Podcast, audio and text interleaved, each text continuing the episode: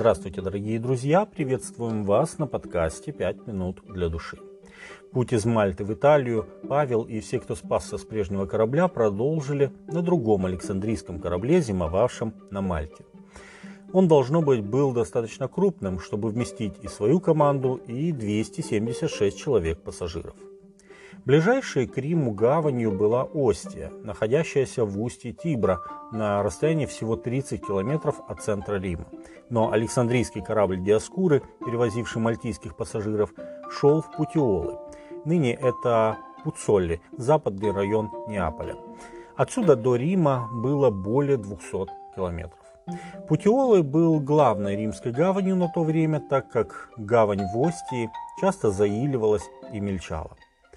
Когда Диаскуры заходил в Неаполитанскую гавань, справа на востоке Павел мог созерцать величественную гору, одиноко возвышающуюся над заливом.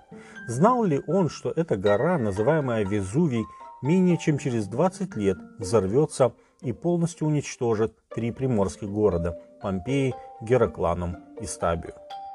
Ступив на итальянскую землю, Павел стал еще ближе к своей давней мечте – свидетельствовать перед Кесарем – по-видимому, его отношения с Центурионом Юлием за долгое время путешествия стали более доверительными, так что тот позволил Павлу воспользоваться гостеприимством братьев Путиолах и погостить у них целую неделю. Деяние 28.14. Римские братья, среди которых без сомнения были уже знакомые Павлу Акила и Прескила, ожидая апостола, вышли ему навстречу и прошли до Апиевой площади. Это где-то 60 километров к югу от Рима.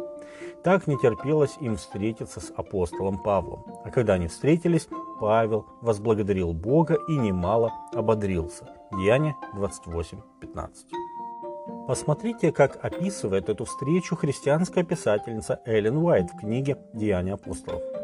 Участливые ученики с радостью окружают своего духовного отца. Все останавливаются. Воины досадуют из-за промедления, но не осмеливаются прервать радостную встречу, потому что тоже научились уважать этого узника. Его изможденное страдальческое лицо отражает образ Христа, и это очевидно ученикам. Они уверяют Павла, что не забыли его и не перестали любить, что они обязаны ему радостной надеждой, животворящей их души и дающей им мир с Богом. В пылу своей любви они готовы нести его на плечах до городских ворот, но этого им никто не позволит. Мало кто понимает значение слов Луки, сказавшего, что когда Павел увидел своих братьев, он возблагодарил Бога и ободрился. Идя рядом с плачущими, сочувствующими ему верующими, которые не стыдились его уз, апостол громко славил Бога. Рассеялись грусть и печаль, угнетавшие его. Жизнь Павла после того, как он стал христианином, представляла собой непрерывную цепь испытаний, страданий и разочарований. Но в тот момент он чувствовал себя сполна вознагражденным. Его сердце возрадовалось, и он более уверенно и твердо зашагал по направлению к столице империи. Он не жаловался на прошлое и не боялся будущего. Он знал, что его ожидали узы и страдания, но знал он и то, что его дело избавлять души от куда более страшного рабства и радовался тому, что страдает за Христа. Придя в Рим, Павлу было позволено жить в отдельном доме, вместе со стерегущим его воином. Его стесняли только в Узе, но в основном никому не возбранялось каждый день встречаться и общаться с ним. После отвержения евреями и в Риме, Деяние 28 глава с 17 по 29 текст, Павел проповедовал в течение двух лет всякому, кто приходил его навестить. Проповедовал со всяким дерзновением и невозбранно. Деяние 28.31. Этими словами Лука заканчивает повествование о деяниях апостолов. Он не дает нам информации о том, что же стало с Павлом после. Был ли он оправдан или осужден.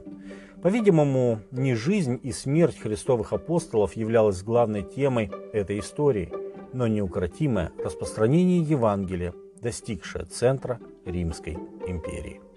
С вами были «Пять минут для души» и пастор Александр Гломоздинов.